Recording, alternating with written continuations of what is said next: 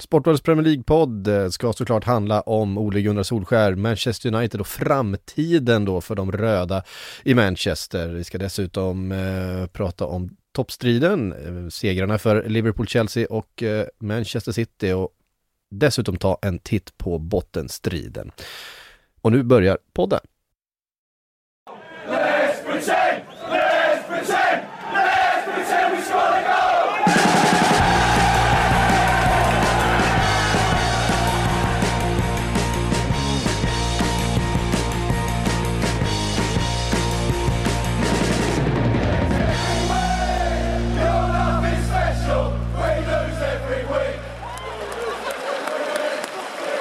Ja, där har ni det. Välkomna till Sportbladets Premier League-podd. Eh, Makoto finns med mig i studion, Frida finns med från London. Eh, vi säger grattis på födelsedagen, Frida.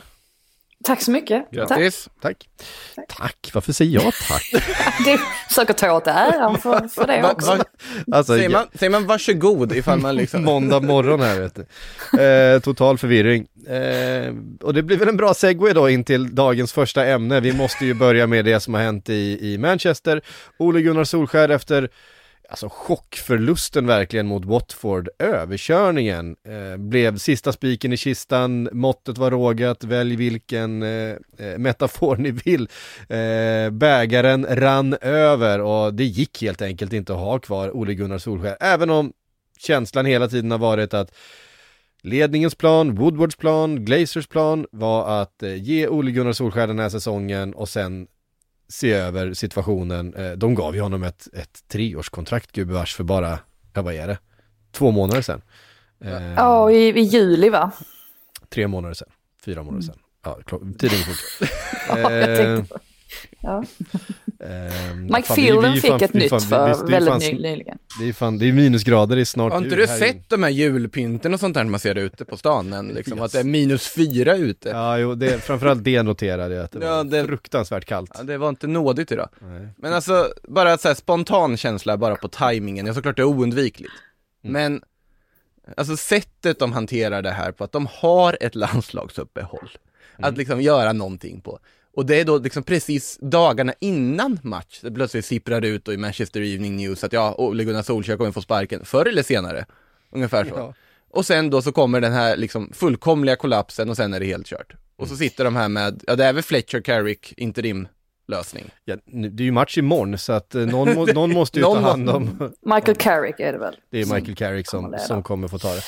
Eh, och det är ju också en, en, en alltså, vi ska inte jämföra, det är ju hans första match liksom eh, som huvudtränare då för Manchester United, men också en, en, spelare man tyckte mycket om, en person som är väldigt populär i laget och, och har varit under jättemånga år. Vem, vem, vem mer var det? Ole Gunnar Solskjaer väl också. Men nu, nu är det väl en interimlösning så är det väl svårt att liksom döma på det viset. Men sen liksom tajmingen på alltihopa blir så konstig när du har haft ett landslagsuppehåll, så är det ju. Men... Men, men hela problemet är ju att ja. det är ju så uppenbart att Manchester United har ingen plan B.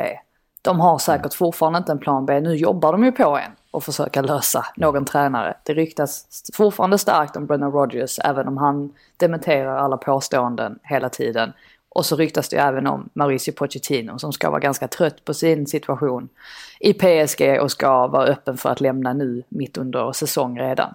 Men det, det är ju här man på något sätt hela tiden landar att det är ju ledningen i Manchester United som har gått snett de här senaste åren. Att de inte har haft bättre timing, att de inte har kunnat se saker som det känns som att alla vi andra har sett betydligt tidigare och faktiskt ja, alltså ha en backup-plan. Det, det är ju det som, som har gjort att de har hamnat i den här situationen. Och enda anledningen till att jag kan tänka mig att ja, varför de då väljer att blunda för Solskär exempelvis och fortsätter att ge honom nya kontrakt. Det måste ju vara att man har väldigt svårt att erkänna att man har gjort ytterligare ett misstag. För att hela fotbollsvärlden tittar ju alltid på Manchester United och, och vad de gör. Och eh, har man redan gjort så många misstag så kanske man vill klamra fast vid förhoppningen att Solskär möjligen skulle kunna få till en mirakulös helomvändning. För att han har ju också levererat en del bra resultat. Men de flesta har kunnat se att det har inte skett på en kontinuerlig basis och det har inte heller skett genom ja, alltså en, en, en balanserad ett balanserat spelsystem, särskilt inte nu på den senaste tiden när han har fått in alla de här yttrarna och, så, och stora stjärnorna och så ska han försöka få till då eh, att alla lagdel, lagdelar sitter ihop. Där märktes det ju att han tog sig vatten över huvudet.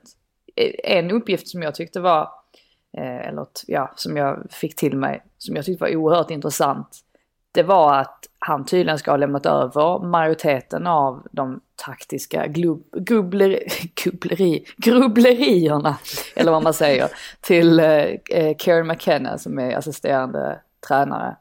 Eh, och det säger ju ganska mycket att, jaha okej, okay, om inte han har basat över det, det ska även vara, eller det påstås att Solskärs man management kanske inte heller är så bra som man har trott tidigare. Ja, alltså då finns det inte så mycket att hämta längre.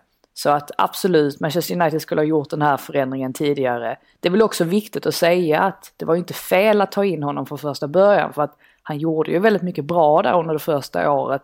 Just det här med att klubben hittade tillbaka till sitt DNA. Det låter ju så himla klyschigt men det är ju faktiskt sant. Han eh, förbättrade kommunikationen mellan akademin och seniorlaget. Så att han lämnar ju inte som en total Alltså, det är inte ett totalt fiasko för Solskjaer, det är bara att han har begränsningar och de flesta såg de begränsningarna tidigt. Men Manchester Uniteds ledning gjorde det inte. Alltså också på något sätt när man ser den här avskedsintervjun, bara det faktum att han som sparkad tränare gör en avskedsintervju med klubb-tv. Mm. Det är ju i sig anmärkningsvärt. Eh, men man förstår ju nästan, liksom, sentimentala delen av en förstår varför man inte kunnat sparka karn heller liksom. Så mycket han uppenbarligen bryr sig om Manchester United. Ja, hur mycket han älskar Manchester United och hur mycket han vill att det här skulle bli någonting bra. Ja, det är klart, det här var ju, det här var ju hans drömjobb mm. och för alla supportrarna så är det dröm eh, tillsättningen också. Att få en gammal eh, legendar som älskar klubben, som är mm. lika gärna hade kunnat stå liksom i, i, på borta sektion på eh, på Vicarage Road den här, eh, ja det kanske inte är gjort, men, men ni förstår vad jag menar. Mm. Alltså som verkligen brinner och känner för den här klubben, eh, motsvarande det som supportrarna känner. För så är det ju med, med Ole Gunnar och det, det, är ju, det är ju drömtränaren. Det var ju det som var för Guardiola i Barcelona. Eh, för att ta, det är liksom, det, det, är ju drömmen för alla, att få mm. den eh, när det bara klaffar på det sättet. Eh, och det är liksom värt ganska mycket, det är ju värt en chansning, det är ju värt en extra chans eh, för att kanske nå dit. Sen att det på något sätt utnyttjades skulle jag vilja säga utav eh, Glazers lite grann som en ursäkt för att inte göra jobbet ordentligt. Eh, utnyttjade supportrarnas och läktarnas känslomässiga relation till Ole Gunnar för att, ja men han fick ju på något sätt klä skott för deras medelmåttighet. Eh, lite grann. Han, han blev som en mänsklig sköld för dem. Eh, I motgångar så kunde ja, men, kritiken riktas ditåt, men de visste att han på något sätt hade en, en känslomässig relation med supporterna så att det blev ett, ett tacksamt filter. Eh, för för dem räcker det ju med att ta en fjärde plats kvalificeras för Champions League som de gjorde förra säsongen. Få sina cash. Få sina cash. Eh, och nu när det ser ut att eh, kanske eventuellt inte bli så, eller riskera att inte bli så, i alla fall med den här formen som man har, eh, ja men då agerar man. Eh, men det är oerhört reaktivt och det är inte utifrån att på lång sikt återetablera sig som ligans bästa lag och den stora dominanten i Premier League. Det är inte, eh, det är såklart att de vill att det ska bli så, men det är inte den stora målsättningen. Eh, för jag tror inte att de har en sån masterplan någonstans i, i framtiden att återuppbygga det här till vad det en gång var. Eh, och då har Ole Gunnar varit väldigt tacksam eh, att ha som eh, scapegoat för eh, vart projektet Manchester United har, har eh, hamnat. Det är en glad, glad och naiv gutt som har suttit där. liksom, alltså lite... Men han har ju också haft ett drömjobb, så ja, ja. Det, förstår, det, förstår, man ju att, att han, han, tackar ja till allt som, som kommer. Han är ju, och att han ville att det skulle funka, men han var inte byxad för uppgiften. Eh, och nej, det, nej. Kunde, det kunde eh, vi som stod, alla som stod runt omkring kunde se det. Eh, även Manchester United-supportrarna har sett det länge. Ehm. Sen ska det ju sägas att den här förlusten mot Watford, som, alltså såklart att det är rätt att han får lämna, sen kanske borde skett tidigare och så vidare. Men det är ju inte bara Ole Gunnar Solskär. För vad, alltså vad, jag ska väl vara transparent nog och säga att jag såg inte matchen live utan såg i efterhand, men man satt ju bara och var mörkrädd. Man liksom, vad, vad är det som händer?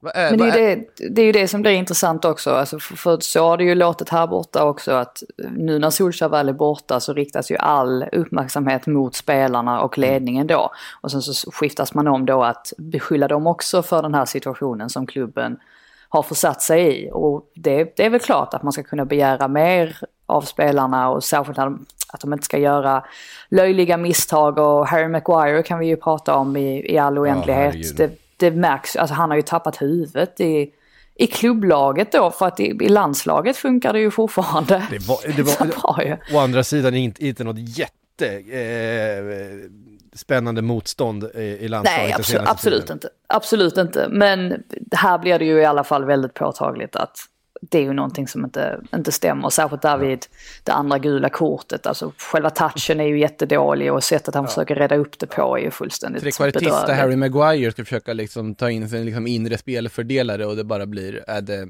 det är, väldigt, ja, mycket, men... det är väldigt mycket så som jag ser framför mig att det skulle se ut om jag stod där med bollen. Det är, exakt, det är, det är exakt vad som skulle hända. Jag skulle få den lite för långt ifrån mig och sen skulle jag ta ett kort när jag försöker rädda upp situationen. Ja, samma här. Men, men, men... men, och frågan är då, hur mycket ska man beskylla, beskylla dem för det här, alltså spelarna? Ja, det är väl klart alltså att om, om stämningen blir, det sägs ju att en av de grejerna som andra spelare ska ha varit irriterade på, det, det, det ska ju ha varit då att Maguire har spelat så här mycket. Även då när han var skadad, att han, att han till och med fick, eh, fick plats i startelvan även då. Och eh, Eric Bajie är ju en av de här som ska ha vädrat sitt missnöje öppet och eh, ifrågasatt i, i, i omklädningsrummet under en genomgång varför Maguire spelar när han är skadad. Eh, vet vi också att Bajie är ju inte en komplett mittback han heller, men eh, det ska ju tydligen ha varit sådana grejer som då har gjort att det liksom har bildats grupperingar i omklädningsrummet. Jag tror helt enkelt att när det sker, då är det nog väldigt svårt att få till bra insatser, alltså kollektivt. Jag, jag tror det bara blir att Ja men att man inte, ja men det man har en liten obehaglig stämning kanske i, i mm. kroppen, eh, när man, eller obehaglig känsla i kroppen när man går ut på planen. Man får inte till samarbetena överhuvudtaget. Eh, så att jag tycker ändå det är svårt att skylla på, på spelarna, även om såklart man ska begära mer av, av mm ett gäng individer som får så pass mycket betalt och har så pass mycket kvalitet också, att de ska ju ändå kunna kämpa betydligt mer. Men ja, det är väl att, att själva situationen har, har gått för långt. Det, det är ju den enda slutsatsen man kan dra egentligen av det här. Alltså, man ska ju väldigt, väldigt spännande att se om nästa tränare som kommer in kommer låta Harry Maguire behålla kaptensbindeln. Men ja, ska, men vem, vem ska, ska Bruno Fernandes eller Cristiano Ronaldo, är det någon av dem då som ska ha den? Liksom? Alltså det, det, är jättesvårt att veta, jag kan ju spontant känna att liksom att ge Bruno Fernandes den binden kan vara ett smart drag av liksom anledningen att Bruno Fernandes uppenbarligen inte kan agera andra fiol. För att det, det, såg man under EM när han spelade med Cristiano Ronaldo att han var otroligt osynlig. Det har man sett sen Cristiano Ronaldo kom in att han på något sätt blir en andra fiol. En kaptensbindel på honom har kanske kunnat lyfta honom och visa att jo, du måste vara med och leda det här laget på det sättet du gjorde förut, även om din stora idol spelar med dig. Mm. Så där skulle det kunna vara en liksom psykologisk, alltså att skicka den binden till honom på det sättet. Men jag tänkte ju mer snarare på just i och med den effekten Harry Maguire har, den formen han har just nu. Att kommer han fortsätta vara lagkapten med nästa tränare? Mm. Vi måste spekulera lite också. Och det här var inte spekulation menar jag. Nej, var, ja, vi måste spekulera, vi måste, vi måste upp med lite namn här. Eh, kring vilka som, vem som tar över på lite längre sikt i Manchester United. Hur många sekunder tror ni att telefonsamtalet med Zinedine Zidane varade? Nej, det var inte många sekunder. Han är väl mer, mer ute efter ett franskt toppjobb, eh, oavsett om det är landslaget eller PSG. Mm. Men jag är ju lite, jag hade kunnat tänka mig att eh, det blir Pochettino mm. och så går Zidane in och tar över där istället att man får till den kedjereaktionen. Mm. Och jag tycker att Pochettino, ja visst, det har inte gått så jättebra för honom nu att integrera de stora stjärnorna i, i, PSG. Men det är ju också ett annat typ av jobb. Tuchel hade ju det likadant egentligen, då hade ju inte han, det var ju innan Messi. Men eh, ja, han, han lyckades väl inte till 100% där och, och, och eh, hade ja, konfrontationer med, med ledningen och sådär och går sen till Chelsea och få rätt på allting där inom loppet av sju dagar eller vad det var. Jag kan ju tänka mig att Pochettino hade kunnat göra en, no någonting liknande. Jag tror faktiskt att jag hade föredragit Pochettino framför Brendan Rodgers. Jag hyser jättestor respekt för Brendan Rodgers som fotbollstränare. Men någonting, alltså en känsla i mig ändå säger att Pochettino kanske hade varit det bättre valet. Känns ju som en win-win situation för alla om din kedjeeffekt skulle gå in, liksom Frida, alltså Pochettino, ja. United. Ja och man vet ju också att, i, ja. Ja, men, och, och vet ju också att, att Alex Ferguson älskar ju Pochettino och ville ju ha in honom redan mm. 2018. Men då, då gick de ju för Mourinho istället. Om man tänker nu har ju Pochettino ännu mer erfarenhet och har jobbat i en storklubb och så här. Alltså en riktig storklubb, ursäkta. Alltså, nu, mm. Så att ingen, ingen, ingen Tottenham-supporter blir förbannad. Men jag menar liksom en, en klubb där det är så många fler större stjärnor som man måste hantera. Nu har han ju fått känna på det också så att Ja, vi får väl se hur det, hur det blir, men jag tycker att han hade varit ett bra alternativ i alla fall. Alltså Erik Ten Hag slänger ju upp här igen. Men det verkar, han verkar ju inte alls intresserad Nej, av att precis. lämna Ajax. Precis. Det, jo, han, jo, han verkar ju intresserad, men det kommer inte ske förrän till sommaren i så fall. Det är det som Nej, är problemet. Då och då är frågan, vänta in Ten Hag är inget dumt alternativ heller, för jag förstår Nej. inte hur han fortfarande kan sitta där han gör. För att det är en, det är en... Han sitter ju där och gör för att han trivs väldigt bra. Jo det gör han, men det är en, det är en så pass fruktansvärt bra tränare att varför inte liksom mm. Barcelona slänger varenda liten eh, liksom sms-lån de har på honom, kan inte jag förstå. I ett sånt läge de var till exempel. Ja, det... jag, tror vissa, jag tror vissa, jag tror det är ett problem också med den här hierarkin som finns nu, eller liksom tränarpyramiden det finns så himla få topptränare idag och jag tror att Erik Ten Hag, att det kan vara vissa klubbar som känner att ja, ja men Ajax har gjort fantastiskt arbete där och, och de går eh, jättebra i Champions League och, eh, och så. Men att det fortfarande finns en del sådana här tvekan kring hmm, hur kommer han, hur kommer han göra göra sig på den, på den här klubb, klubblagsnivån så att säga, eller vad ska man säga, liganivån och eh, där pressen är, är alltså pressen är väl större på, mm. på ett helt annat sätt. Du har många fler ögon på dig. Jag tror kanske att vissa känner, att, uh, känner sig lite sådär rädda för att kasta sig in i det där och, och, och uh, satsa på honom. Men ja, jag håller med, jag tycker ju Ten Hag, han, han är ju verkligen the real deal. Det har han ju visat nu de, de senaste åren. Ja, uh, och sen är det ju frågan så här, hur mycket behöver Manchester United bygga om egentligen? Det vi vet att Pochettino är oerhört duktig på det är att bygga ihop ett lag.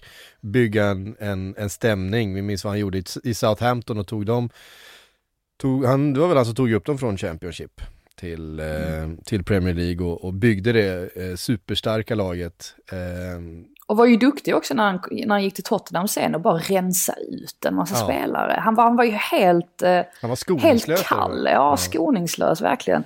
Och, och, det visar att han kan, han kan ju ta tuffa beslut. Det är ju inte att han är, han är ingen, det är ingen mesig karaktär som Nej, kommer det är det in. Och det är ju det som behövs. Och eh, jag menar, nu är han i en situation som jag tycker passar honom väldigt dåligt. Jag vet inte vem, det kanske är Zidane som passar, som är den enda som skulle kunna... Passa, ja, som enda som passar pass, i PSG. Pass, passa i PSG, för det här födelsedagskalaset som de håller på med där borta med, med kompisgäng som, eh, ja men du vet, håller på. Det verkar ju vara sån otroligt dagis med superstjärnor. Ja, det, det finns i och för sig en tränare som skulle kunna ta det också, det är Ancelotti. Ja men då blir det ju mer, alltså det... Jag det, känner att hans tid är förbi. Ja precis, det Zidane gör är ju att han kliver in och faktiskt är den större stjärnan. Eh, och, ja, behöver... och, är ganska, och är ganska ruthless han också eh, i, i sitt sätt att, eh, ja, att fransk coacha. fotbolls största ja. spelare. Jo, alltså såklart, det, ja. såklart Zidane hade varit the perfect match för dem, men om man tänker tränare som liksom passar i en sån lekstugemiljö. Så är Car Carletto är ju liksom är arketypen av det. Det är liksom hela Han har ju varit där, men han har ju gjort det. det. där. Eh... Han har redan varit i PSG och ja, gjort, men, men det var ju inte en lika stor lekstuga på den tiden. Det var ju för sig en lekstuga då med, men inte riktigt, Nej, riktigt som nu kanske. Det blev ju, då fanns ju Zlatan där. Ja, ehm, och då, då handlade det om Zlatan, då var det, då var det Men också, vem är det Zidane har lärt sig allting från också? Jo, mm. Carlo Ancelotti. Så att det är ju liksom, det är den skolan, såklart en sån tränare som ska träna ett lag som PSG, Pochettino är ju misplaced där, så är det ju. Ja.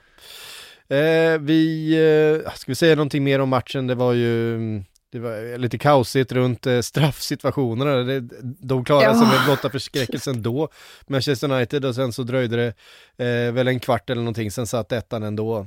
Eh, Alltså och- såhär, McTominay som bara snubblar in liksom. Alltså, det, det, det, det är Jo, så men vad är- symboliskt.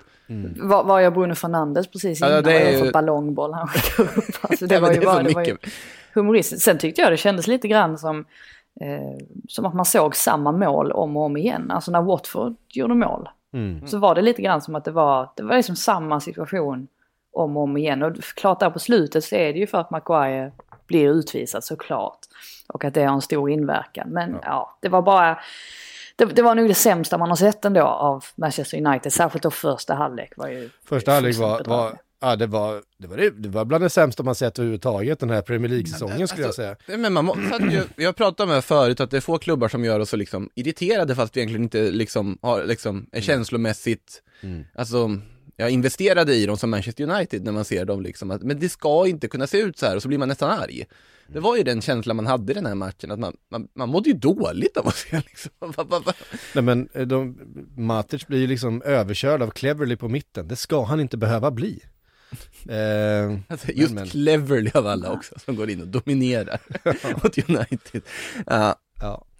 Ja. Eh, Skönt för Sarr också att få, få revanschera sig där med sitt 2-0 mål. Det var Ja, ett fint verkligen. avslut. Det var ju betydligt bättre än De där två straffarna ja, det var två, två riktigt svaga straffar verkligen. Man, man tänker egentligen att man vill ge de Gea lite cred, men det är ju rätt svårt på, på den typen av straffar. Och, och, eh, ja, det var ju klart, ja, det var, väl, det var väl bra att han räddade. Tre straffräddningar nu den här säsongen. Det är ju, Ja. Herregud, det är ju fler än vad han Har hela sin karriär. senaste årtiondet. Ja.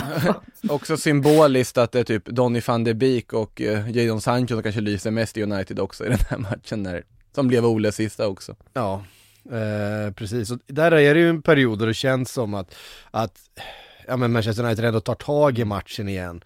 Eh, och, och för ju verkligen spelet och får in det här viktiga eh, reduceringsmålet och det är ju faktiskt, sen är det ju Maguires röda kort som tar luften ur det eh, på slutet. Det är ju det som är, det är, det som är grejen också, att det finns ju så himla mycket att ta av här i, i Manchester United. Så vem som helst som kommer in måste ju verkligen känna, alltså gud vilken, vilken guldgruva man sitter på här med alla de här stjärnorna. Man ska bara få till balansen rätt också. Och då ska man ju liksom kunna vara med och konkurrera där uppe, eller man bör ju det med ett sånt typ av så. En, en sh- shoutout till, till Ranieri också som såg så otroligt glad ut i sin postmatch-intervju. Och det är ju inte konstigt. Men han var, han var ju så, han var ju så, för senast man såg honom, det var ju då efter mötet med, med Arsenal där som inte slutade särskilt bra för hans del. Då var han ju fruktansvärt arg istället eh, och tyckte ju att Arsenal inte, eh, inte var riktigt schyssta där eh, vid målet och inte gav tillbaka bollen. Men nu var han desto, desto gladare. Och det ser ju rätt så, ja, jag börjar undra nu just med tabellen, man pratar ju jättemycket om det, men jag är ju fortfarande lika, jag har ingen aning kring vilka lag som faktiskt kommer att åka ur till slut. För att Nej. det fortsätter vara alltså flera lag som verkligen visar att de kan prestera och, och plocka, plocka tre poäng. Så att det, det lär bli väldigt tajt där nere tror jag. Du, du satt vi och var genuint orolig för Watford förra veckan, det var vi allihopa i och för sig, så att det, och så vinner de Ja, med 4-1 men det, det har man ju känt för att Ja, alltså, håller tittar man på det laget så är det ju vissa individer som, som sticker ut och som liksom är, är bra fotbollsspelare. Men de har ju också ett gäng som, ja men man tänker att det där, det där är ju ingen hög kvalitet. Och särskilt den känslan har man väl egentligen haft i, alltså i deras försvar och sådär, att de har saknat, saknat en del. Eh, Men ja, 13 poäng nu, det är ju, eh, det är ju inte fy skam ändå. Nej, och det var flera som tog eh, poäng där nere i botten eh, i helgen. Vi eh, ska komma till det alldeles strax här, men vi ska först förbi Anfield och eh, mötet mellan Liverpool Say hello to a new era of mental health care. Cerebral is here to help you achieve your mental wellness goals with professional therapy and medication management support. 100% online. You'll experience the all new Cerebral Way, an innovative approach to mental wellness designed around you. You'll get a personalized treatment plan from a therapist, prescriber, or both in a safe and judgment free space. Your Cerebral therapist or prescriber will outline a customized plan with clear milestones along the way so you can get to feeling your best. With Cerebral, you're not alone in your mental health journey. We're here to empower you to live a fulfilling life. So take that first step towards a brighter future and sign up today at cerebral.com slash podcast and use code ACasts to get 15% off your first month. Offer only valid on monthly plans. Other exclusions may apply. Offer ends July 31st, 2024. See site for details. Arsenal. Eh, Arsenal som kom till den här matchen då med, med vissa förhoppningar då efter eh, fint, eh, fin form eh, de senaste veckorna. Ett jättefint facit. Är väl eh, hela ligans bästa lag poängmässigt sen de där, eh, man tog sin första seger då eh, efter att ha förlorat de tre första omgångarna. Men det blir ju tydligt också att Arsenals spelschema här emellan har varit ganska gynnsamt. De har också fått bollarna att studsa sin väg under en del av, minst eh, till exempel Watford-matchen eller Crystal Palace-matchen. Um, här var det Liverpool som tog tag i matchen, eh, dominerade den och vann med 4-0 och det kunde blivit ännu mer om inte Ramsdale hade haft ytterligare en sån här dag på jobbet där han eh, räddar otroligt mycket och är liksom eh, förgrundsgestalt för det här Arsenal. Men i övrigt fanns inte sådär jättemycket att hämta för Arteta. Nej, så var det ju. Och jag är inte förvånad egentligen. Jag tycker att man har känt detta i kroppen också, att Arsenal har kommit en bit på vägen men de är absolut inte ett ah, de är inte kompletta på det sättet. Och då tänker jag inte minst på att det faktiskt har funnits några matcher längs vägen fram här där de inte imponerade särskilt mycket. Alltså mötet med Crystal Palace där de räddar poäng med, eller Lacazette rättare sagt räddar poäng med ett par sekunder kvar bara. Den hade de lätt kunnat förlora. Ehm, ja, ett, ett par matcher helt enkelt där de där man liksom har sett att ja, eh, de behöver nog lite mer tid på sig ändå för att liksom verkligen sätta det här på plats. Och här märks det också att de är lite för naiva. Jag tänker redan efter ett par minuter så tar ju Ben White bollen och så försöker han avancera, avancera rakt upp i, i planen centralt. Och springer ju rakt in i, ja men det är väl Mané först och sen får Oxlade Chamberlain bollen. Och där blev det ganska tydligt att man kan inte riktigt göra samma saker mot Liverpool som man gör mot Norwich och Burnley och ens Aston Villa. Det funkar helt enkelt inte. Och sen så hade man ju då Tavares där, hans passning, ja, mm. som ledde till Jotas utökning efter, efter pausvilan där. Det var ju liksom ytterligare ett exempel på att, ja, här var ju Arsenal alldeles för naiva och orutinerade egentligen. Och eh, det är klart att de, de första, vad är det, de första 25 minuterna och sådär så hade de ju möjligtvis kunnat skapa något och Saka fick ju en del möjligheter där på högerkanten ändå. Hade möjligtvis liksom kunnat få till någon, någon chans. Men där ser man, ser man också i avslutningslägena när han liksom kommer, kommer på sista tredjedelen att han ofta tar fel beslut också. Och det hänger väl också samman med hans ålder. Så att nej, Liverpool större och starkare men eh, det man minns mest, eller det jag minns mest från den här matchen, det är ju verkligen där liksom Premier Leagues två mest emotionella tränare ryker ihop längs sidlinjen, Klopp och Arteta.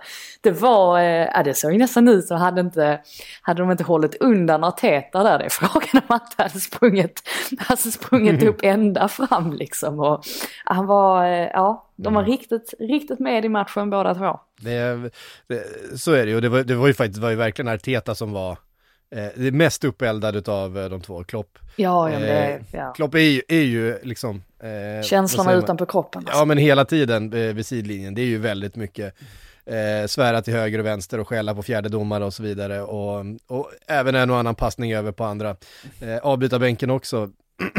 Men frågan är också Mané, alltså det var ju nästan så att han hade dragit ett par energidrycker innan avspark. Han var ja, ju han, helt övertänd. Han är lite, han, det, är inte, det är inte första gången han är lite övertänd sådär. Eh, eh, det, det, det har vi ju sett många gånger. Däremot ja. just den där situationen var ju ingenting egentligen. Nej, det, det var, var, ju... det var inte den värsta. Den nej, värsta var väl den fanns... Ben White. Ja, där precis. hade jag kunnat förstå det med. Ja, precis. Det fanns ju andra situationer, men det var väl generellt att de var eh, liksom sura på, på Mané och att han hade legat och skavt där på Ben White och att de hade några tuffa mm. dueller innan. Eh, men jag, jag, lyssnade på Carlton Cole, gamla West Ham-anfallaren. Det var länge sedan man hörde hans namn. Ja, eh, i BBCs eh, podd här eh, om den här matchen och han sa att Eh, han menar ju på, för många menar då att äh, Arteta gjorde det här, bland annat Erik Niva var inne på det i, i Viasat-studion, att det här har Arteta planerat, därför att han vill visa att vi kommer inte hit och är rädda, vi kommer hit och står upp. Eh, vi är ett annat lag nu för att Arsenal liksom traditionellt har åkt och liksom vikt ner sig lite grann eh, mot storlagen. Medan Carlton Cole var med på att det här är det sista du vill på Anfield. Du, du vill absolut inte driva upp känslorna och öka ljudnivån här inne och, och liksom röra upp känslor här inne för att det är, det är det värsta som kan hända för att Liverpool som blir taggat och, en, eh, och en, ett Anfield som blir liksom taggat och, och Klopp och så vidare, liksom den här eh, intensiteten som höjs. Det är ju det Liverpool lever på. Det är ju det, eh, så det är, han, han menar på det här är det sista eh, stället i England du ska, du ska göra så ja, fast på. jag tycker ändå att det kan, alltså det skickar ändå en ganska bra signal. Oavsett, alltså såklart, även ett Liverpool som inte är tack bara på deras generella kvalitet så hade de kunnat vinna en match mot Arsenal med 4-0. För så pass bra är Liverpool idag. Så att jag tycker ändå att det här skickar en bra signal att Arsenal på ett annat sätt, jag tycker inte det är någon kris att man förlorar den här matchen på det sättet man gör. Det är ingenting att börja liksom Nej. ifrågasätta någonting av vad de håller på med, för att det är en skillnad just nu. Liverpool, Chelsea, City är ett ganska stort snäpp före alla andra. Och Arsenal är fortfarande på väg någonstans, men jag tycker fortfarande de är på rätt väg. Sett i vad de gör nu. Det här är ju inte någon kris att man tappar det här med 4-0 liksom.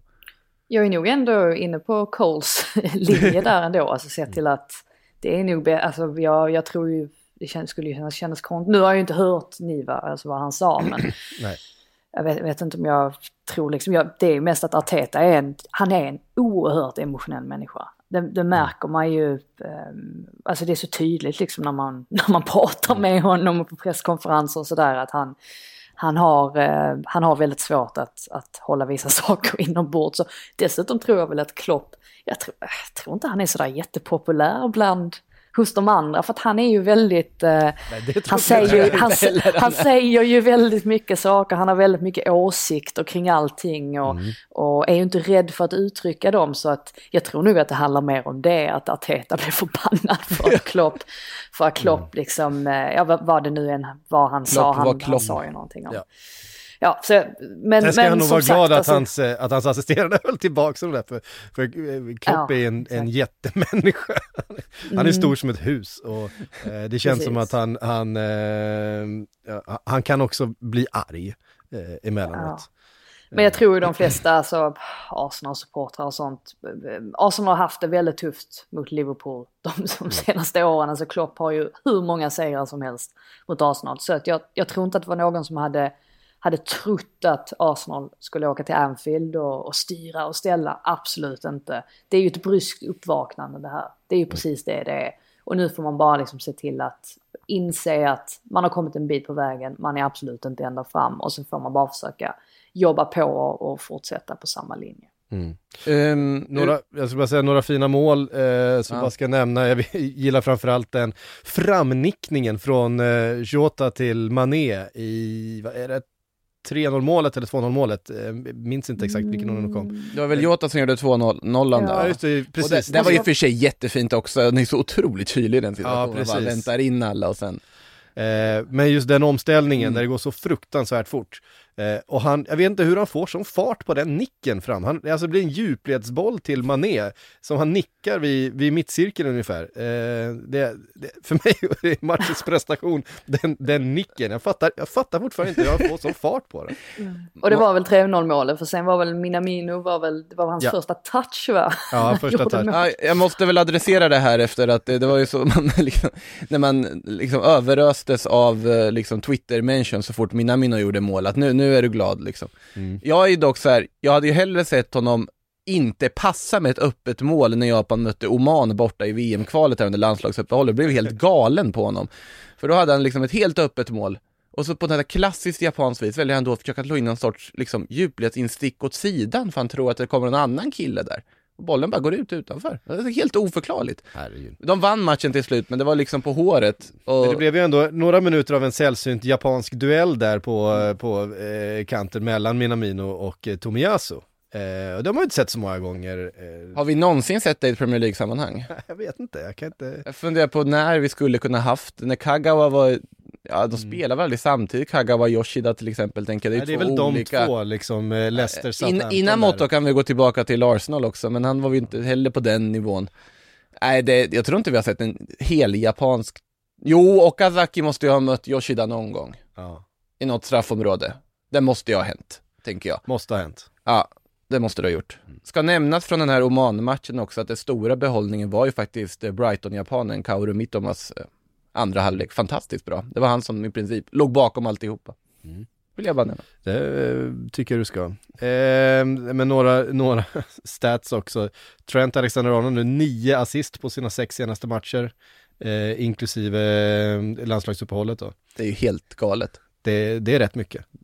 Eh, och van Dijk då med sin tredje match, obes- eh, 53 match obesegrad på Anfield. Han har fortfarande inte förlorat en fotbollsmatch på Anfield. Det, det är få spelare som ändå liksom gör skäl för så mycket sån här liksom svit-statistik som Virgil van Dijk. Man lyckas alltid hitta någonting på, han har inte passerats på så här många år eller han har inte gjort det här och liksom sådana saker. Väldigt ofta det sägs som van Dijk. Eh, vi går vidare därifrån då. Ehm, eh, en, en trio matcher i rad där som eh, jag har döpt till No Striker No Problem. Och eh, No Striker No Problem del 1 hittar vi i Leicester mot Chelsea.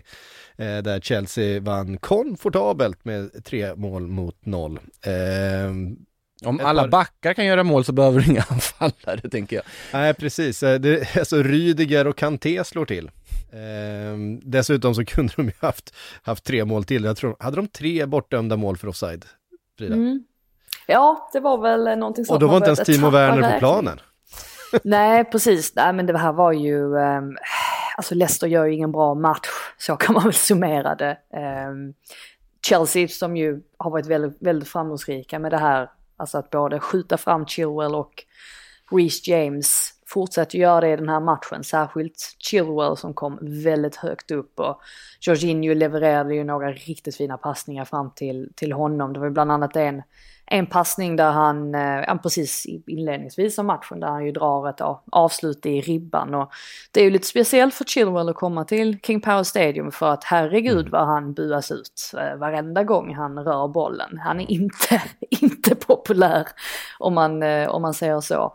Eh, ja, och jag tyckte helt enkelt att Chelsea hade, hade väldigt bra kontroll på den här matchen. Kanté dock eh, var man ju nära och eh, alltså innan han gör det här målet så, så kanske man tyckte att eh, i vi- vissa si- situationer så, särskilt då när Jorginho levererade en boll i djupled så, så att jag tänkte att ah, du behöver liksom inte sikta på Kanté, liksom att han ska komma i de, i de positionerna framför mål, men så gör han ju det här ja, mäktiga målet där till, till 2-0 och så kändes det väl lite grann som att det, det intressanta är att efter den här matchen, alltså som slutade 3-0 och andra halvlek, där tyckte jag också det kändes som att Chelsea fortsatt hade, hade hyfsat kontroll även om Rodgers försökte, försökte få till en förändring genom att plocka av Luckman och Barnes och sätta in James Madison och, och Nacho. Och man ser ju ibland, alltså när Leicester väl kommer fram till sista tredjedelen, man kan ju ändå se att de har kvaliteter och man kan inte stå och slumra heller när man möter Leicester eftersom att de ändå har liksom individuellt skickliga spelare. Men när de saknar Thielemann som i den här matchen, jag tror det också bidrog, bidrog till att de inte riktigt räckte till här. Men för Chelseas del så var det intressant att se Tuchel, alltså Tuchel var nästan mer nöjd efter mötet med Burnley där de tappar poäng jämfört med den här matchen. Och det enda jag kan förklara det, eh, eh, hur jag kan förklara det, det, det är väl i så fall att, att Chelsea ibland slarvade lite, att det kändes som att ibland när de vann, tog tillbaka bollen från, från Leicester, eh, så slarvade de bort det direkt, alltså läget. Eh, och så såg man hur Tuchel fick liksom ett, ett nervsammanbrott då längs sidlinjen när de gjorde det här. Så att trots att de ändå drog in så här pass många mål och ändå vinner komfortabelt så märker man att han känner att det finns fler saker de behöver fila på. Eh, alltså för att allting ska stämma i anfallsspelet. Men eh, det är ju självklart att både Chilwell och James är ju en jättestor del av, av, av just anfallsspelet. Och jag menar Thiago Silva, eh, vilken skillnad det är när, alltså på mittbackar, när man ser Thiago Silva så följsam han är hela tiden med eh, ja, men alltså, och håller stenkoll på Jamie Vardy. Och, och skulle det vara att han missar, ja men då finns det någon som, som täcker upp för honom, alltså som Rydiger eller Chaloba och ja, den, den backlinjen är, det är ju en oerhört stor bidragande faktor till att mm. Chelsea känns så oerhört stabila. Um, så att ja, en, eh, en bekväm eh, bekväm ledning tänkte jag säga, det är ju inte så jättebekväm, men de ligger i en bekväm position i alla fall i tabellen och, och har ju fortsatt ledningen där med tre poäng framför City. Ja, alltså eh, Chelsea har då med en ny nolla hållen, då fortfarande bara släppt in fyra mål den här säsongen i ligan. Mm. Det är sanslöst. På, på 12 matcher. Eh, det är eh, Men det är väl just det här också att, att, ja, men just det här också att Tuchel, att han inte är nöjd. Det är mm. det som gör också att man känner att Chelsea mycket väl, att, att det här mycket väl kan hålla hela vägen. För att han är som perfektionist och, och eh, jag tror liksom att han kommer fortsätta, han fortsätter hitta fel och jag tror det är det man måste göra för att upprätthålla den här standarden på något sätt. Alltså match efter match. En annan intressant grej för om vi tänker, leker med tanken att Lukaku kommer ju tillbaka, ja jag vet inte riktigt när exakt men man kan väl anta kanske i han möjligtvis kan dyka upp i december. Jag har inte sett de senaste rapporterna kring hans skada. Men det fanns en situation när Hudson Odoi, som ju faktiskt har spelat till sig en plats nu där i, i startelvan, tycker att han mm. har gjort det, gjort det bra i, i många matcher nu. Eh, när han kom på kanten med bollen och det enda, alltså det man tänker att han borde göra är ju att hitta in till Harvards Eh, centralt som kommer löpande. Men han väljer att hålla i bollen i en extra sekund och sen spela snett inåt bakåt till Chilwell istället som kommer. Och Chilwell får ju till ett ganska bra avslut. Jag tror den tar på någon och sen så får Schmeichel tippa ut den till, till hörna. Men Harvards var ju ursinnig, liksom varför spelar du inte mig? Där tror jag att det finns en skillnad mellan Harvards och Lukaku. För Harvards är ju väldigt bra med det här att han har ett väldigt gott rörelsemönster och han gör ju mycket grejer också som jag tycker det känns som att Tuchel uppskattar väldigt mycket för det är ofta när Harvards Eh, jag tror att han är väldigt spelintelligent. Eh, han tar hela tiden rätt beslut enligt Tuchel för att det är många gånger han liksom applåderar Harvards när det ser ut som att han gör en jätteenkel passning eller han håller i bollen i 3-4 sekunder. Det är nog sådana saker som Tuchel uppskattar väldigt mycket. Men hade Lukaku kommit löpande på den bollen när hudson eh, kom på vänsterkanten, då tror jag definitivt att hudson hade lagt in bollen till honom. Så att lite skillnad där. Eh, vi får väl se hur det blir när han väl kommer tillbaka. Ligger, ligger mycket det du säger om Havertz där att alltså typ varje mål man ser Chelsea göra så är det Kai Havertz som, han är ju inte inblandad i dem. Men han är ju i någon löpning någonstans, han har öppnat någon form av yta och där måste han väl känna på något sätt att han blir frustrerad för att han aldrig får bara att han bara går omkring och liksom öppnar ytor åt folk hela tiden. Sen är ju det att hans absolut största styrka är just det här liksom Raumdeuter-egenskapen, den här liksom tyska yttydar liksom rollen som Thomas Müller liksom perfektionerade i Bayern München och gjorde till en roll. Det är ju den Kai Havertz har plus massa annat på sin palett också som gör att han är så är så liksom upphausad och var så pass liksom, är en sån stor talang och en så spännande spelare att han kan allting. Sen har han då blivit något sorts extremt mycket mer en yttydare än en liksom centralstriker i det här Chelsea.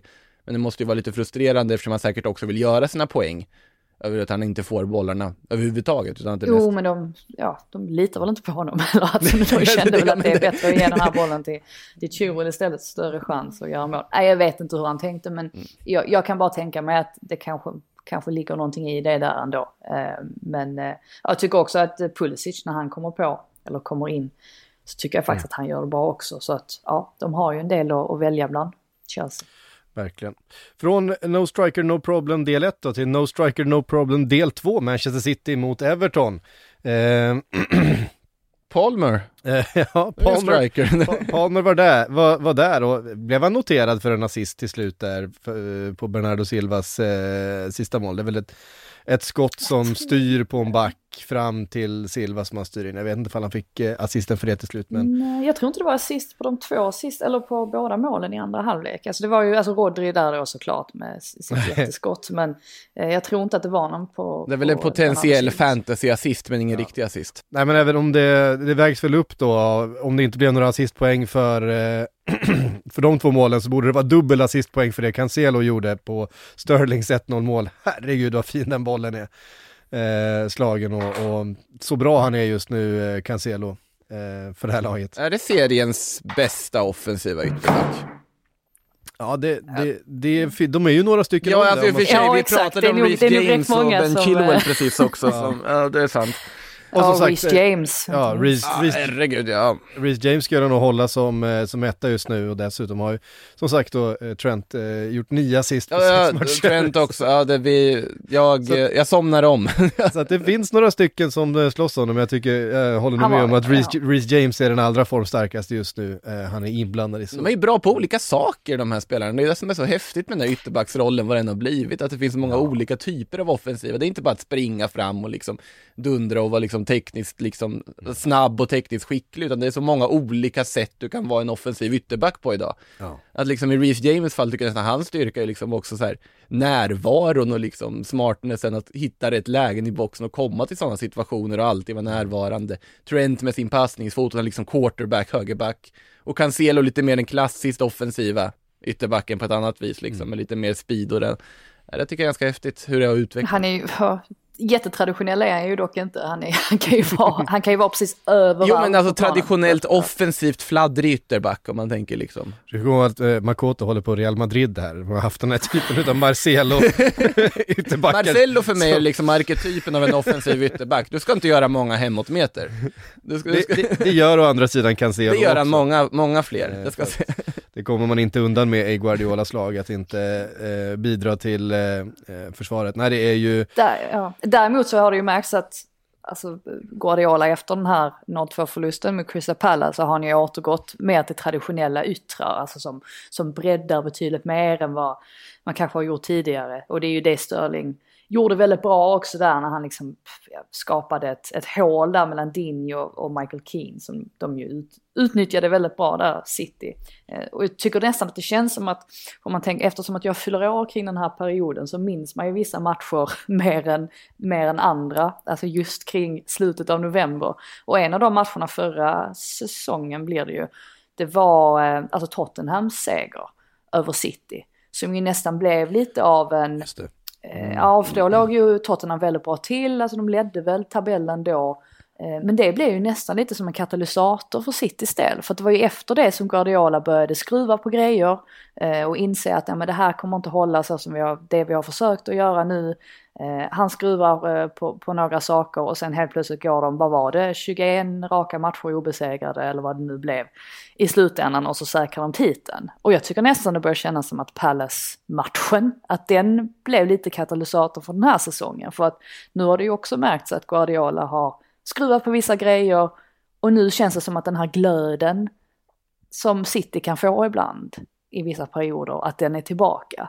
Och då är de ju, ja, då är de ju riktigt farliga alltså. Och just det här också att han kan, han kan spela Palme från start. Eh, Ja. ja, alltså det, det säger ju väldigt mycket också om ja, vilken, vilken otrolig bredd där är och att han fortfarande liksom tänker på det här och viktigt det är att, att ge de här unga spelarna speltid. Mm. Och, och ett, liksom ett, ett skadedrabbat, eh, drabbat lite formsvagt Everton, det, det, det, de kan ju nästan ställa ut skorna mot det här laget och veta att de, de vinner eh, till slut. Sen att Rodri dundrar in en boll som han gör, eh, det, Eh, det är ju bara luta sig tillbaka och njuta, men sen eh, Bernardo Silva-målet är ju mer en, ett resultat av att man, man dominerar, man har oerhört mycket folk i straffområdet och mycket avslut.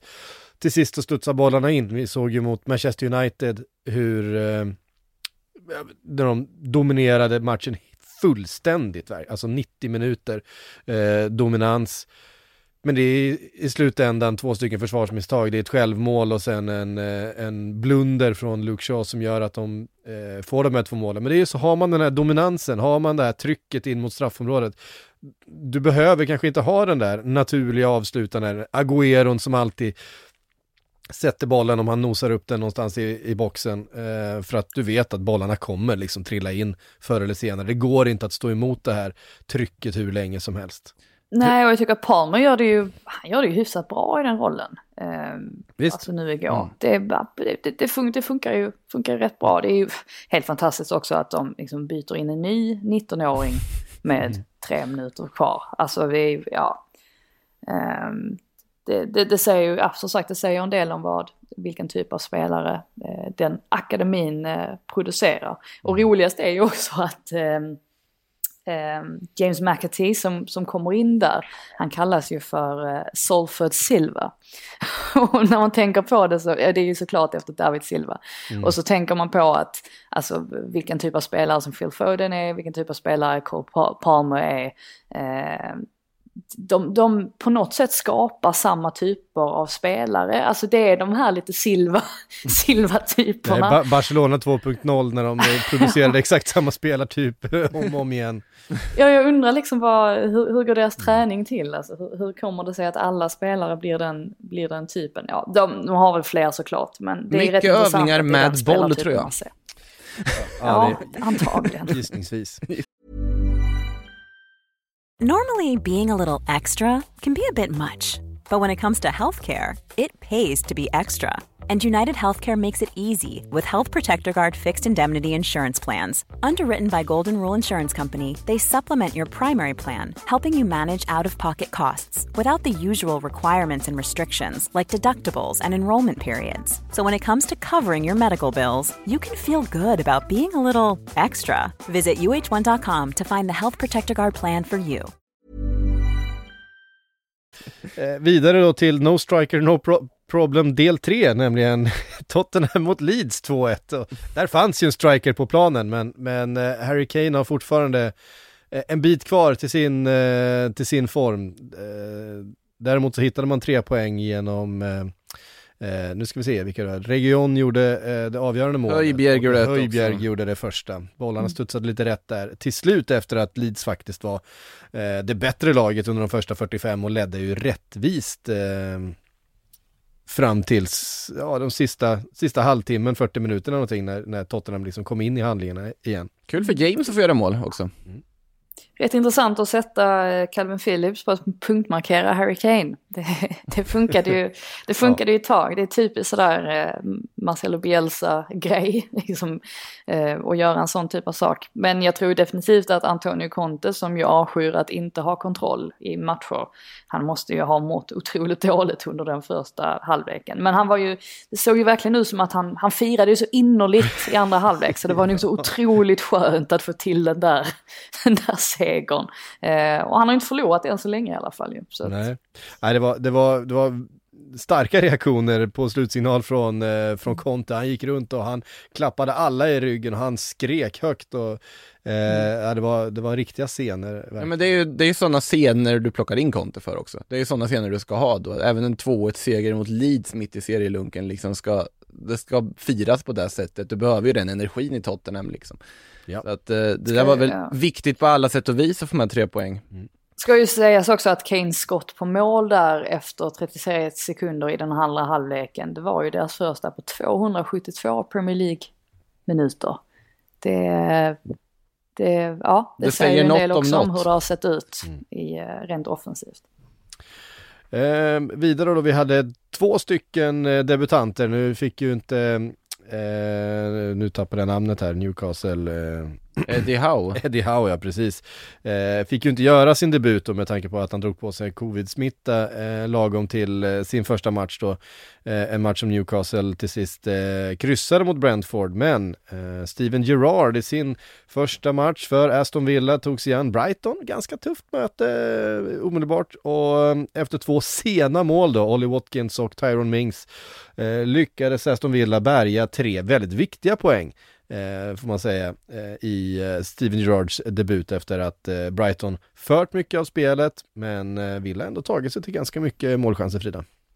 Ja, eh, nej, det var ju såklart otroligt för, skönt för Aston Villa som ju har gått så eh, väldigt dåligt den, den senaste tiden. Viktigt för dem att äntligen få en seger. Och det är lite speciellt ändå att det är just Ollie Watkins som kliver, kliver fram och, och drar in det där målet i, i 84 minuten. Gerard var ju alltså, väldigt, eh, väldigt nöjd med det, att just det, han sa väl någonting i stil med att det finns inget vackrare än när en striker en riktig striker kliver fram och drar in bollen på det sättet. Och mm. Det ligger väl kanske någonting i det och Watkins är ju en av dem som har lidit ganska mycket efter att Grealish lämnade. Visst, alla har lidit av att han har lämnat. Men jag tror särskilt mycket Watkins för att de två hade ju sånt himla fint samspel eh, där mm. Watkins väldigt ofta drog sig ur straffområdet så, så öppnar ju det upp för, för Grealish och, och, och tvärtom också. Ehm, så jag tror att Watkins har, har lidit lite grann av det, lite extra i alla fall, att han inte har Grealish längre. Så att det vore säkert skönt för honom att få igång målskyttet på, på riktigt igen. Skönt också för Tyron Mings som ju aldrig gör mål. Eh, att vi faktiskt får göra det efter den hösten han ändå har haft. Han ju faktiskt satt på bänken och, ja. och, och, sådär och har ju inte övertygat. Eh, Verkligen så är viktigt inte. för honom att mm. visa, visa sig här som den kapten han är. Mm. Även seger för Dean Smith då, eh, Villas eh, tidigare trotjänare i sin nya roll eh, för Norwich eh, hemma mot Southampton. Igen, viktiga, viktiga poäng för Norwich nere i botten som har eh, klättrat ifrån Newcastle eh, längst ner. Det här är jag faktiskt eh, mest glad över kanske denna helgen. Jag gillar Dean Smith väldigt mycket. Vi var ju inne på det också att, att han troligtvis kommer passa väldigt bra in i Norwich. Och ja, man ser ju redan nu att det ger effekt i alla fall. Och en av de grejerna som han gjorde det var ju faktiskt att plocka tillbaka Billy Gilmore som hade hamnat i frysboxen under Farke. Mm. Eh, och det var inte så konstigt för att eh, Dean Smith avslöjade ju också att när han var och scoutade Chelsea inför deras möte då med Aston Villa våren 2020 så var han ju såg då Chelsea-Liverpool i FA-cupen när Billy Gilmore var så himla bra. Och det enda han hade präntat ner i princip då bland sina anteckningar det var Billy Gilmore, liksom ringat in namnet och tänkte att får man chansen att låna honom då då tar man den chansen och ja, nu får han ju jobba med honom här och Billy Gilmore var ju väldigt bra i den här matchen. Eh, han är ju verkligen en, en riktig framtidsspelare och jag tror det var skönt för Chelsea att se att han nu äntligen börjar få lite speltid. För det var ju det som var hela grejen med att de lånade ut honom såklart. De vill ju liksom att han ska ja, alltså han ska få speltid och han ska kunna ta de där stegen som gör att han kan gå rakt in i, i Chelsea startelva så småningom. Så att en bra match för hans del. Även Cantwell var ju tillbaka. Det är en mm. sån spelare som man inte riktigt har sett sådär jättemycket av. Tyvärr för hans del så han blir ju avplockad i, ja, efter halvtid för Josh Sargent och det gör ju faktiskt en del skillnad för, för matchbilden tycker jag i alla fall. Ehm, så att, ja, en bra, bra start för eh, Dean Smith helt enkelt. Ralf Hassenhüttel som annars brukar vara, han brukar bara sänka tränare. Det är ju så mm. ofta eh, om man gör en match med Southampton eller mot Ralf Hassenhüttel och sen så får man kicken dagen efter. Det är lite, lite en annan effekt här nu den här gången. Mm. Alltså det, det är ju väldigt kul för serien om inte annat Norwich ändå inleder med den här vinsten om man tittar på liksom laget. Det, det är ett bra lag liksom. Det, det borde ju de, de borde kunna slåss om att vara kvar i det här. Ja, samtidigt så äh, vet du inte. Jag... Det är ett bättre lag än, det är ett bättre lag än det som åkte ur. Det ja, utan tvekan, utan tvekan. Absolut, det tycker jag också. Men å andra sidan så ja, finns ju, det är fortfarande Newcastle, man ser Burnley här också, de, de kan man liksom inte räkna bort heller. Och sen är det Nej. Leeds, ja, vi, ja, det... man ser Bielsa och så Watford. Jag, jag vet inte vem som åker ut, jag ja, det, har ingen aning. Där man, har, där man är helt nollställd, där liksom finns inget lag man känner bara solklart att de här kommer att ryka. Nej. Tycker jag man tittar i bottenstriden just nu. Eh, Burnley som eh, kryssade mot eh, Crystal Palace. Eh, dubbla, mål av, dubbla mål av Benteke. Har han hittat ett sånt där stim igen? Han gör ju det. man, blir man blir bara helt varm i kroppen att höra att Benteke är tvåmålsskytt tycker jag. Liksom. en, en, gång vart fjärde år så hittar han ett, ett rejält målstim. Eh, Sen långsammaste nickmålet i historien från Wood också. Det, ja. Jäklar vad, den, vad, vad långsamt det gick i den sekvensen. Det är så Otroligt. jäkla mycket Burnley alltså. Alltså det... Jo, men det, och det säger ju också en del om Crystal Palace. För att är det någon svaghet man ska peka ut där så är det ju defensivt. Att de ibland inte är riktigt organiserade och faktiskt för svaga på, på fasta situationer. Mm. Och eh, ja, jag tyckte lite synd om Burnley ändå här för, på slutet när, när Vidra får det här läget. De hade ju kunnat få in det där segermålet och det var ju oerhört viktigt för dem att, att ta en trepoängare. Men de får, de får vänta ett tag till. Mm. Um, vi nämnde Newcastle Brentford också 3-3. Uh, sådär fa fantastiskt svängigt. Nu är det lossna för Joel Linton. Nu är det lossnar. nu nu, nu, nu, är han igång. Nu. Ja men så här, tionde minuten, eh, eh, Lasall, Lasell 1-0, en minut senare Ivan Tony 1-1. Eh, 20 minuter senare, eh, vad heter han, Rico Henry? Jag vet. Mm. Vad heter det? Ehm, 2-1 till, eh, till Brentford. Eh, några minuter senare Joel Linton 2-2. Början utav eh, andra halvlek, eh, självmål eh, för Brentford 3-2. Och sen 10 minuter efter det, Alan Sen Maximan 3-3. Alltså det är så här, eh, det är precis sånt, sånt drama man, man vill ha, det bara Ja. svänger fram och tillbaks. Men Joel Linton som ju faktiskt var, han var ju bra i den här matchen. Men, alltså det han gör där på slutet, det är ju classic Joel Linton också.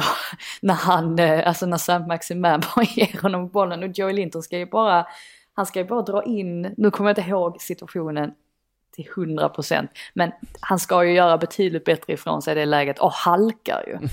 Och, och, och liksom hela, hela läget, lä, läget borta. Annars tror jag ju nästan, hade han stått på benen där så tror jag ju faktiskt nästan att Newcastle hade vunnit den här matchen. Men eh, ja, om man ska se till då skillnaderna mellan Eddie House, Newcastle jämfört med Steve Bruce så är det väl att de, de är ju lite mer på, på ja, framfötterna eller på tårna. Att de eh, trycker upp lite högre men det gör ju också att, att eh, defensiven blir blottad. Och den här defensiven behöver, det behöver jobbas en del med den så att Eh, det är inte konstigt ändå på något sätt. Att de släpper in tre mål och där måste man försöka hitta, hitta en lösning på något sätt för att Brentford kom ändå in i det så pass bra, eller under stora delar av andra halvlek där så, så hade de ju också kunnat få in, få in ytterligare ett mål. Så att ja, det blir spännande att se vad Eddie Howe kan göra med det här laget. Men att när man lyssnade på spelarna efteråt så, och sådär så verkar de ju positivt inställda till honom i alla fall. Så att det bådar väl gott för, för Newcastles styrelses del som väl absolut inte vill att de ska åka ur Premier League nu när de har spenderat en massa pengar. Eh, en match kvar att eh, redovisa den här veckan. Eh, Wolves, fick, Wolves vann mot eh, West Ham eh, som eh, tappade poäng här i eh, kampen om att försöka hänga på då topp 4 efter sin eh, fina seger mot eh, Liverpool. Wolves har smugit med. Ja, de, Alltså där, man har inte tänkt grann. på det, men de är ju uppe där och liksom petar runt Europasträcken nu. Mm. Ändå. Och det har de gjort utan man överhuvudtaget har, eh, ja, Frida kanske har tänkt på det tidigare, men jag har i alla fall inte tänkt på att de är med där uppe och petar. Ehm, nej men det är också mål av Jiménez igen och, och viktigt såklart för dem att eh, han fortsätter göra mål. Eh, gjort några stycken den här säsongen nu och, och att de har det där ehm, strikern som vi efterlyste i några andra matcher där. Eh, det är ju verkligen det Wolves har nu igen och det var ju tydligt under förra säsongen att det, att det fattades under hans eh, skadefrånvaro. Noterar också Ja. att eh, Ogbonna då i West Ham ser ut att missa resten av säsongen. Eh, Och det är ju inte vad man behöver om man är West Ham och ska slåss på flera fronter och försöka eh, klättra till en ännu bättre position kanske än vad man hade förra säsongen. Nej, absolut inte. Och här såg de ju faktiskt, de kom inte alls upp i nivå, eller så som vi har vant oss eh, de, senaste, de senaste veckorna i alla fall. Så att, eh, ja, det är ju lite oroväckande det här med West Ham, hur länge de ska orka. Så att vi får se, de har ju Europaspel nu i veckan igen. Så Mm. att, ja. Ja. det är ju det där att är man, är man West Ham och ska slåss på två fronter och inte har det, då den truppbredden som ja, storklubbarna har, eh, då blir det svårt och den här typen av skador kan eh, få väldigt stor inverkan på säsongen och, och Bonna är, är viktig för det där försvaret. Fast sett till liksom eh, gruppläget i Europa League så är det ju bara att eh, alltså kasta in varenda reserv liksom som inte har sett dagsljus på ett tag Ja. in på, i startelvan bort mot Rapid Wien. För att de, bara vira in eh, Antonio och Declan Rice i bubbelplast och, Och så- förvara dem över, över veckan här sätter dem de, de ska inte ens sitta på det där flyget. Alltså de ska, de ska inte ens vara i truppen. Nej, det, det, det ska de ju faktiskt inte vara.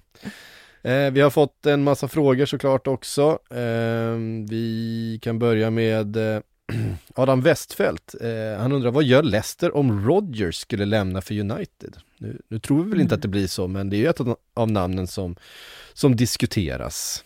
Eh, Det är ju frågan vad han har, vad Rodgers har för klausul i sitt kontrakt. För att det sägs att han har en klausul på, på 8 miljoner pund. eh, som klubbar kan köpa loss honom för. Och att han får lov att prata med vissa klubbar. Och att en av klubbarna som han kan få lov att, att förhandla med då, att det möjligtvis kan vara Man United. Så det, det är väldigt många sådana här om, mm. ja, eh, för att det ska kunna ske. Jag vet faktiskt inte vad deras backup-plan skulle kunna vara. Um, är det ja, nu Paolo Fonseca får sitt jobb? nu, nu han dyker upp?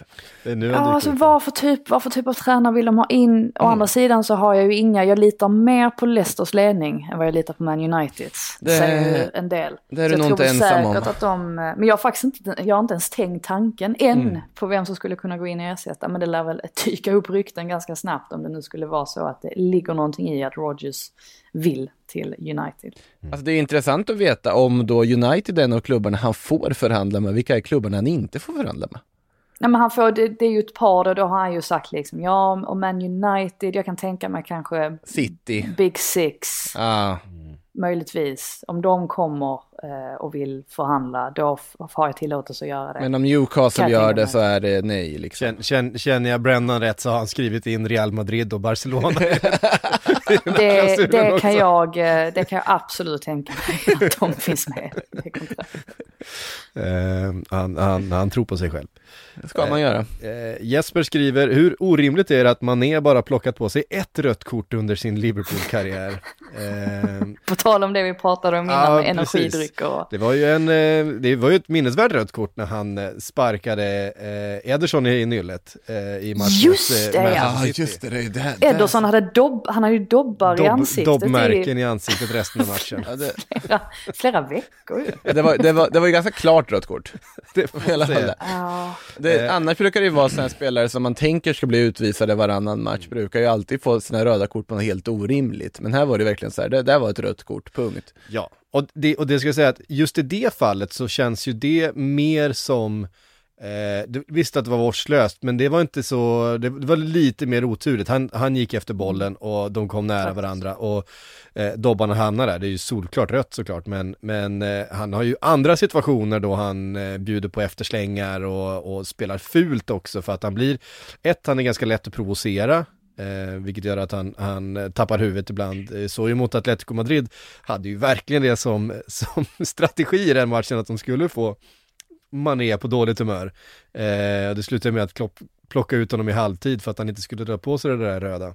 Men apropå just det här med liksom spelare man blir förvånad över aldrig dragit på sig röda kort. Har inte Diego, Diego Costa något, jag vet, minns inte exakt vilka av klubbarna det är, men det har ju något att han inte fått rött kort i något också som man tänker att han borde blivit utvisad varje match. Tror inte han hade ett enda rött kort för Chelsea. Ja, då var det det jag tänkte på. Jag tänkte, Atletico måste han ju fått något i. Ja. Någon gång. Nej, men, sen är det ju så här att visst, eh, det, det är mycket, det kan vara mycket stök och lite efterslängt, men han, han är ju inte det finns ju andra spelartyper än Mané som går in i väldigt mycket fler mm. liksom 50-50 tacklingar med, med dobbar och så vidare. Um, så att jag vet inte hur många, hur, i vilka situationer det är ungefär, i, eller i sin karriär han skulle haft rött. Eh, däremot kanske han skulle haft fler gula kort än vad han har fått, men han har också fått ganska många gula. Ja, och sen har han ju också ofta bytts ut relativt tidigt med gula kort, vilket gjort att han kanske undvikit det röda i och med att vissa spelare får ju ändå vara kvar med ett gult kort och sen tar de ett andra och så vidare. Precis. Så att det ligger väl något i, att han har ändå fått ett i alla fall. Han har fått ett, eh, det var väldigt rött. Mm. Eh, Il Trumfo skriver, är Liverpool det nya Arsenal när det gäller skador? Kan detta ha med flytten till nya träningsanläggningen att göra? Wenger kollade väl allt från gräs till personal under sin värsta tid utan att hitta orsaken. Så skadedrabbade är väl inte eh. Liverpool att uh, man ska dra en sån parallell, eller? Alltså ja, man bortser från det där mittbackshaveriet Ja men i år är det ju nästan ännu fler, jag tror det är tio A-lagsspelare som är på skada Ja i och för sig, det är ju, det är ju ett helt men, gäng men Jag vet inte ifall det är, jag tror både för Arsenal då och för Liverpool nu, det är liksom tillfälligheter som gör det. För titta på skadorna som är så är det ju inte en typ av skada. Um, det har ju funnits sådana perioder uh, när träningsintensitet till exempel ökar med en ny tränare kommer in. Så var det ju i när Klopp kom till Liverpool i början. Det var flera som drog baksida lår för att mm. eh, man förväntades ta ett liksom mer antal eh, maxlöpningar, in, liksom, ja, det förändrade liksom träningen och matchbilderna lite grann. Eh, men jag menar nu, liksom Curtis Jones, det är en ögonskada efter att ha fått ett finger i ögat på träning. Eh, eh, Harvey Elliott som fick Mm. fotleden ur, ur led liksom efter en olycklig tackling. Ehm, Det är ju inte de, här, det är inte de här liksom muskelskadorna, det är inte de här liksom förslitningsskadorna sånt man ser på Nej, det är väl lite, eh, James Milner har väl haft lite muskelskador och Firmino också visserligen. Men, Men, det, det är menar- några, men det är inte att du har en hel trupp som är jag, nu, nu Nej, drar och jag en samma- liten Och samma sak förra säsongen, jag menar van Dijk var ett korsbandsskada efter en tackling. Um, Thiago var ju också efter en tackling på knät. uh, Joe Gomez, alltså så här, jag vet inte, jag, jag tror att det är mest, mer tillfälligheter än att det är något med nya träningsanläggningen i alla fall. Uh, så kan jag säga. Uh, Fredrik Gustafsson skriver, Dennis för 3,6 miljoner pund, en av de bättre värvningarna i transferfönstret. Uh, det får man väl säga att det är, för de pengarna. Ja, alltså onekligen, han har börjat jättebra. Notera någonting intressant med hans målfirande här när han, han körde ju liksom slita av sig tröjan-firandet Mhm. mot, mot United. Mm. Men han hade ju också en av de här, jag vet inte om man kallar det sport-bh eller vad man ska säga, de här liksom träningsgrejen under. Som de har nu för tiden. Ja, han slet ju av sig den också liksom. Det tyckte jag var nytt. liksom dubbla kort på det. Det tycker jag man ska göra, ska man ändå ta av sig tröjan då ska ju fan sport-bhn av också. det tyckte jag var lite... Om man är, om, om man är kille, eh, får jag säga. Det, det är inte ett krav vi ska ställa på, eh, på alla fotbollsspelare. Vi ska nog inte ställa ett krav överhuvudtaget, bara slita av sig kläder kanske, men Nej. ab, ab, absolut, det var det, Det är det, överhuvudtaget ett väldigt märkligt mål, eh, målfirande just att, att ta av sig kläder. Eh, vi, har, vi har diskuterat det här förut. ja, jag vet inte i vilken situation man skulle bli så glad att man spontant sliter av sig ett Ja, klädesplagg. du, du, du sa ju liksom euforin på en uh, dödsmetallkonsert minns ni? vi pratade Ja, det precis. Eh, det, det, är, det är eh, ett sånt tillfälle då det, då det har hänt. Ja. Eh, det är väl någon slags euforisk reaktion, plus att man är väldigt varm och svettig. Ja. Eh, Så är. kanske, jag vet inte. Det var intressant i alla fall tyckte jag, Ja. det målfirandet. Jag, jag tycker att vi har rapporterat för lite om de här, eh, de här eh, jag kallar det för sport men vad är det för någonting? Alltså det sitter väl typ så här eh, GPS de- och grejer och, och. Exakt. Ja, det, det är GPS och pulsmätare och allt sånt där. Jag, jag hade velat se ett långt dokument om all data de får ut av att springa, för jag tycker det verkar lite obekvämt att springa runt med en Ja, sån där. jag skrev ett sånt dokument om damlandslaget under VM 2019 och om allting de mäter och de har ju på sig dem under träningarna också. Och det är ju Mm. för att kunna, kunna luska ut om en spelare är i riskzonen att skadas eller sådär. Eh, Mm. Så kan man ju se det på hur mycket man har belastat kroppen. Och, ja, det är ju väldigt effektivt. Det mäter väl puls och allt möjligt liksom, och Ja, rakt allt, igenom. Ja. allt. Ja. Eh, inte på Emanuel Dennis efter eh, 90 plus 6, för då hade han slitit av sig den. Också intressant att göra det i 90 plus 6 när det är ju ett 4-1 mål liksom, men ja, det är en annan, en annan femma. Hörde ni, det var allt vi hann den här veckan. Eh, tusen tack alla ni som har lyssnat. Makoto och Frida, tack för att ni var med. Eh, Sportbladets Premier League-podd är såklart tillbaks om en vecka igen med nya matcher. På återhörande då. Du har lyssnat på en podcast från Aftonbladet. Ansvarig utgivare är Lena K Samuelsson.